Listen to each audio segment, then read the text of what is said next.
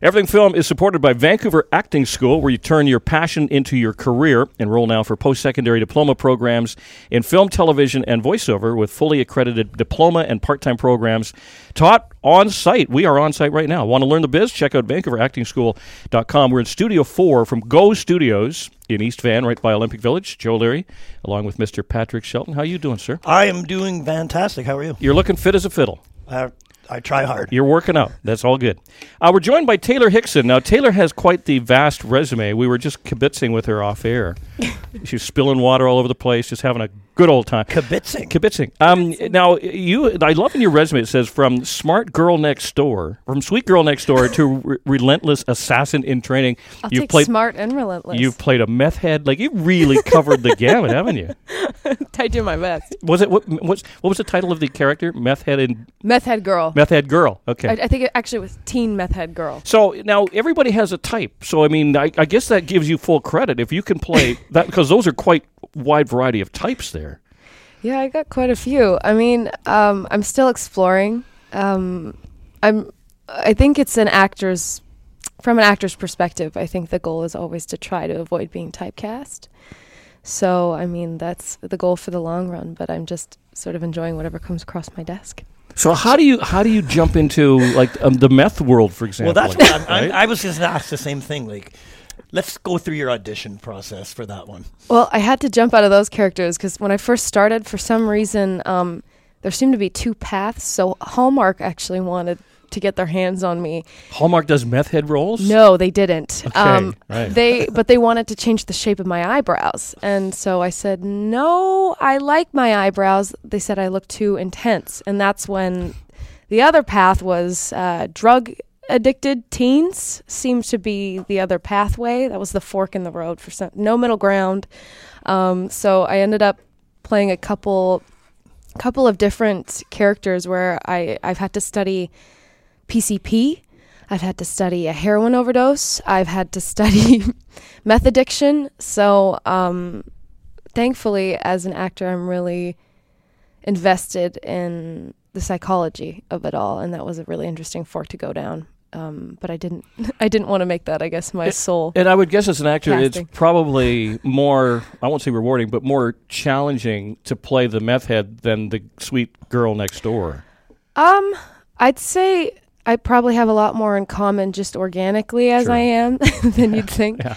Um, but to to actually to actually go go into this and, and see the effects of it and um, be able to recognize it on my own street. Uh, that was something that was that really added perspective is to see it in my own environment and be able to recognize it. So the, the assassin in training, did you follow real assassins around to learn how to, how to kill people? Definitely not. Uh, no, that was where I sort of turned to the stunt team to sort of Right. create the caricature. But um, that was a really, really fun one. Uh, we sort of combined Daria, which was an animated '90s TV show. She's really, really flat, and uh, Susie Sue, and made a love child of this character. And um, yeah, she was really, really fun to to play with, and uh, it was really transformative to be able to sit and have black hair, black eye makeup, black black lipstick. I think it's something that took less mental preparation because the physical transformation was so drastic from seeing myself in the mirror that it was um, it sort of set me into into her mind frame every day. You, you, se- you seem very outgoing, and I think that's probably a character trait. But I, again, it- you meet all types in this business, and they know Sure. they know when to turn it on, when to turn it off. But you always seem to have it on, which I think is a great thing. Because I think because the audition process can be harrowing Absolutely. and can be very intimidating. And you walked into this room and kind of lit up the room, spilled water. No, but, um, you were very engaging, and I think that's so important. And we were talking a little bit off air about the, the Zoom audition process, the Mm-hmm. Sure. reality of the pandemic. And I think it's so important to have a person in the room because it, you can see how they interact. You're not getting the same look on a screen. no. I want to see your dimensions. I want to see how you how you carry yourself, and you just don't get that. So it's kind of nice that you're now back to where you can actually walk into the audition process, huh? Yeah, I mean it's it's really tricky. I think it's much easier to become unforgettable, and the only reason, um, like I was saying to you before, um, when I first started acting, I was four hours out east, so I had to drive four to six hours depending on road conditions to make every audition. So I'd come here for thirty minutes, thirty minutes, and turn around and drive home. So I was paying people on Craigslist to drive me. I was taking rides from friends of friends of friends that were coming out here. I paid friends' parents. My grandparents would take me. My mom, when she wasn't working, I drove with my learner's license. To I wanted it so badly. So it was um, I was kind of in the firstborn of the early self tape era because once I sort of established myself with casting and they knew that I was making these trips that were really dangerous on the Coquihalla, they they said, "Well, why don't we're trying this thing out? Why don't you record yourself at home and send it to us? Since we know you now and we're familiar with your work, why don't we do that?" And so I really early on, before self tapes became a thing, I was doing that. And uh, when I signed on to LA Management, of course, there was no other choice but to send down self tapes, and I think that was kind of how it became so expansive. And then COVID hit, and it was the only option. And now nobody wants to go back. No, it's the, that's the thing is the social anxiety of it is so crippling that no one wants to take the step to go. They they now give you an option to go in room or put it down on self tape. And I, you know, my sister's a brand new actor. I'm sort of putting her in the hot spot right now, but she she would always take the self tape. And same with my partner. My partner's a stunt person. We'll have to go out um, for stunt roles every now and then. And my partner always takes the self tape because the social anxiety of it is so crippling. And I think it's only been heightened by this period of, of being, you know, But how do you audition for a stunt role on tape? What do you do on the tape? well, it depends. They have like stunt actor roles, so it depends if you have a line. Then they'll they'll put mm, you down on tape for that. right. Mm-hmm. The only thing about the self tape process that I wonder about is you don't know who your competition is. So you can't, you know how you go into It's a room bizarre. and you see all the same people? You go, oh, hi, you again, you again. And you kind of know who's, mm-hmm. and, And now you don't. No, and they can't you- turn you off. And then you also you also don't know if there's five thousand people going. They don't tell you that either. That's the thing, right? is so it's it's- very very weird in that way, isn't it? You kind of don't know your competition. Absolutely, it's But it is so handy, expansive now. Exactly, it's it's it's efficient, but now it's efficient to five times plus the people, and they can go through and go. They don't have the look we want. Next, within Yeah. ten seconds. Yeah, they could you- go blonde, no, blonde, no. Yeah, no. you have 10 somebody in their seconds. head. But I think, but to Patrick's make yourself Patrick's rememberable. comment is, is valid because the one and only audition I ever did was for a, a, a A&W breakfast commercial, which is just horrible. Uh, and you're literally told, okay, you're you're looking, you're going to be like a middle aged businessman, wear a suit. So I'm sitting in the prom- the uh, the casting place. And there's all these guys, and everybody's checking everybody out to see, oh, you know, that's not a good looking suit, and that, and it's just, it, it you want to be able to size up the competition. I think Yeah, that's so harrowing. important, right? Yeah. It totally is, but it's like that's part of the game. I also made a lot of friends. You know, people. I we'd sort of have um, our lookalikes, and we'd be like, "Oh yeah, how you doing, Heidi?" Like we knew we all knew each other because we were all going out for the same roles. It was also interesting. Um, I remember I remember walking in one of the most intimidating auditions I've probably ever had. I mean, besides getting further into the casting process, but as a first audition, I walked into a room and I was meant to play uh, an emo teenager. I was the only blonde out of probably 30 brunette or really dark haired girls in the room. And I thought, there's no shot. I have no shot at getting this. And I ended up booking it. And it was my uh, my first speaking role, and it was in Deadpool, wow. which is a it's a it's a Marvel film. So emo emo teen does not appear on your resume. I don't, I know why you wouldn't put that in there. The, the relentless assassin in training, emo girl, meth head. Wow, See, I, a- I have that's a, a body of work. Yeah, You know, it's like I started in um I sort of started in drug addiction and then I went to goth and now I'm I know I'm sort of in the supernatural era of my life. Our guest is Taylor Hickson. This is Everything Film, presented by Film Robot from Studio Four at Go Studios in East Van. Um, you started singing on stage with your dad. Absolutely. What uh, what what year? What were you singing? And what was your dad doing? Uh well, my dad's really musically inclined. I always say that um he was a rock star until I was born and ruined his life. right. Um, so when I was about 11, I was caught singing in the shower when I thought I was home alone. And from there, my parents bought me music lessons for Christmas, which was horrifying. So they put me in a room with a stranger and made me sing. And through that, I began to sort of open up eventually. Uh, and I loved it. And so I started playing shows. I started playing gigs uh, all around town and outside of town. I started uh, touring around with my dad. So my dad ended up playing guitar for me and singing with me, and we were kind of like a duo. And we went went around and did that. And I worked really hard to graduate early. I graduated at 16 so I could pursue the path of my music career. And that sort of became halted when a friend of the family, who's also an actor, said, "Hey, I know this agent who's looking for teenagers that are, you know, in the in a sort of creative background." I said, "I don't know how to act." And you know, my friend said, "Well, you're you're you did musical theater growing up." And I said, "I only did that so I could sing on stage. That was the only way. I don't act." And she said, "If uh, if you ever want to meet him, you're ever in town, let me know." And it turned out my sister had a soccer tournament that weekend. And so I came down and I met the guy and he signed me that day. And he said, the only catch is you have to drive to and from every single audition, which is what I was saying to you Mhm. when I started Yeah. making those trips. And I don't know why, but I knew in my gut that it was something I had to do. I became completely, utterly infatuated. I was just obsessed. I just, I, I dropped everything. You know, my dad was really worried. He said, this is really dangerous. And eh, my parents have always supported anything I've ever wanted to do. But I think my dad thought I was losing focus of the thing that I'd always projected that I was I was going to fall into as a career. And so, you know, they kept saying you got to you got to stop this. You got to stop this. And I said, "No, I have to keep doing this." And I booked my first role. And it was out in Enderby and it was uh, it was called Go With Me originally. It's now called Blackway. Enderby has a film community. Apparently, yeah. Okay. Yeah, we do. Um, out that way. So we I shot the first film out there, and right that's the one Ray Liotta was on, Julia Stiles, Anthony Hopkins, uh, the lot, Or Tony, as you know. him. Tony, Tony. Tony. Um, but that was the first role I did, and um, I remember my parents saying, you know, that's fantastic, but it was probably a once in a lifetime shot, and I went, I'm gonna prove them wrong. Yes. Good for you. Well, and Taylor knew she was coming to the show today, so she prepared a musical number for us, which she's going to do now. Oh, really? Twinkle, twinkle, little. You know, we always talk about this too, and I mean, um, you're so positive, but there's a lot of rejection in this industry. And how do you handle that? You've been through that too, when you thought you were going to get something, and then you didn't, and then you did really a horrible edition, and you get it. Yeah, right? oh, of Like- course. like that kind of stuff. That's what I actually- I find that so interesting. Right? both of that today. So I thought I did a terrible audition for this. Uh, it was like a Fox project, and they go, "Actually, you are really high in the mix for this." To you and whomever.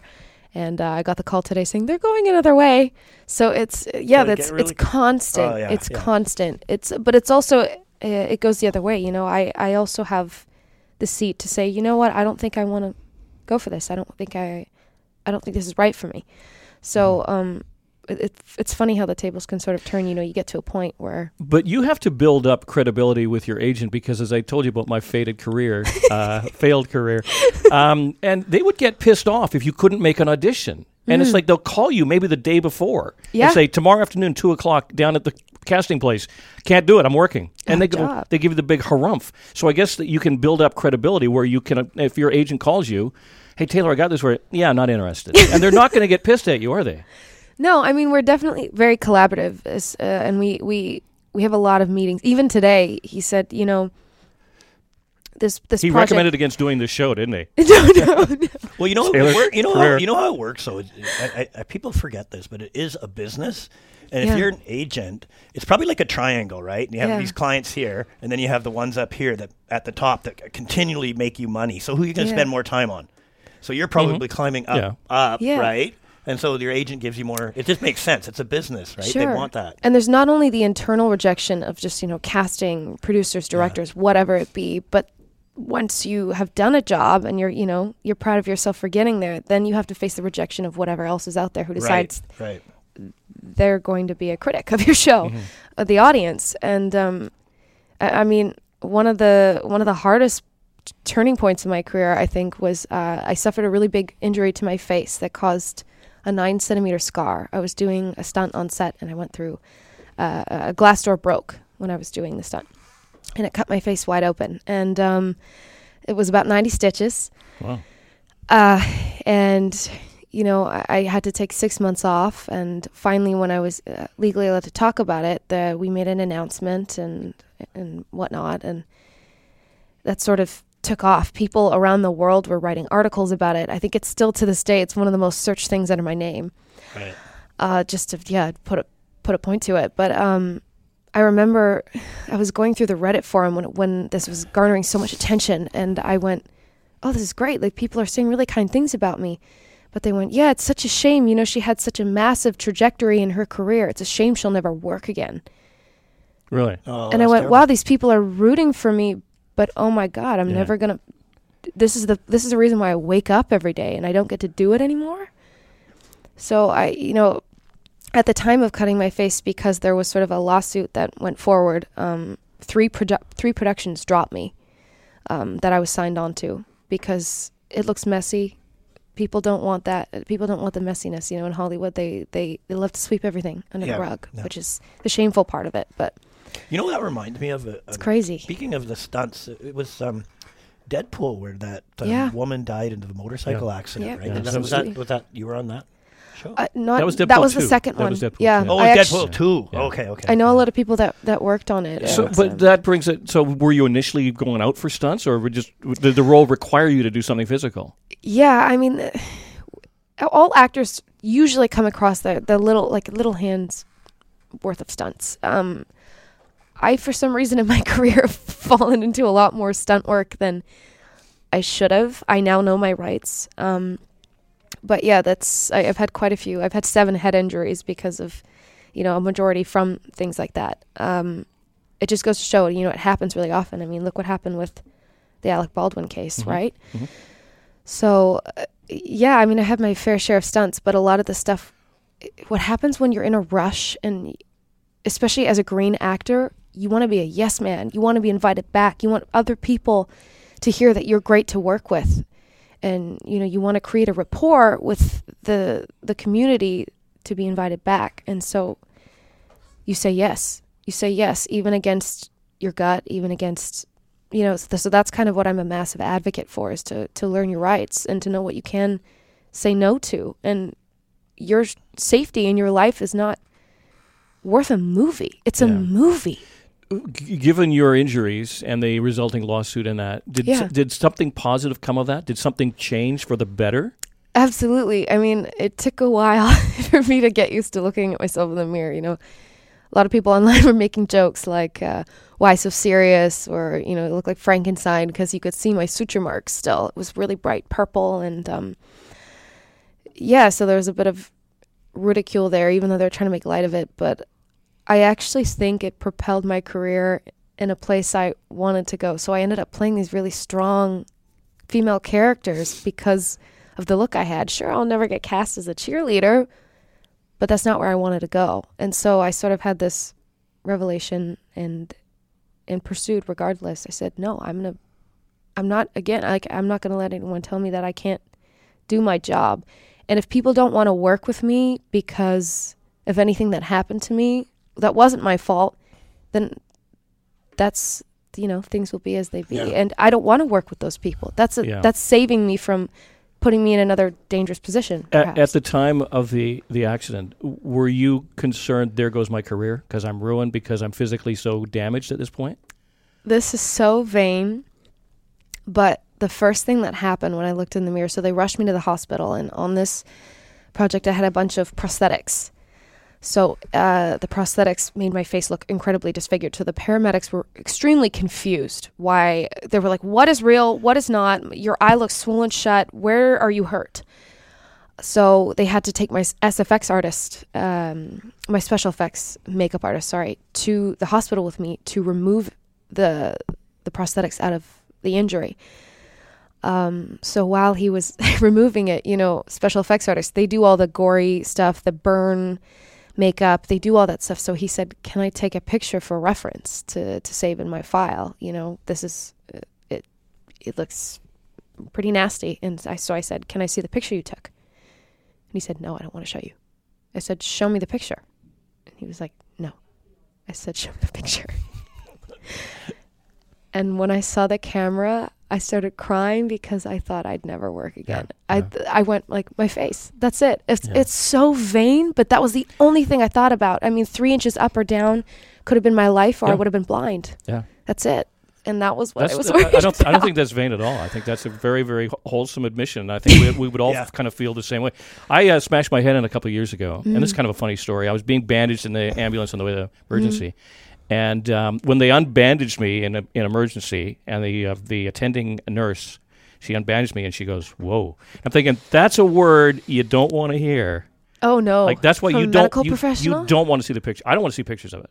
You don't want to see your pictures. You you know that. And they did that. Curiosity killed the cat. I the guess. well, I'm curious, but only to a certain extent. sure. You know, Right. another another thing I always talk about that's uh, interesting and sort of off topic is like you ever meet somebody and they do have a scar in their face or whatever, or, or maybe they're missing an arm and nobody ever asks them what happened.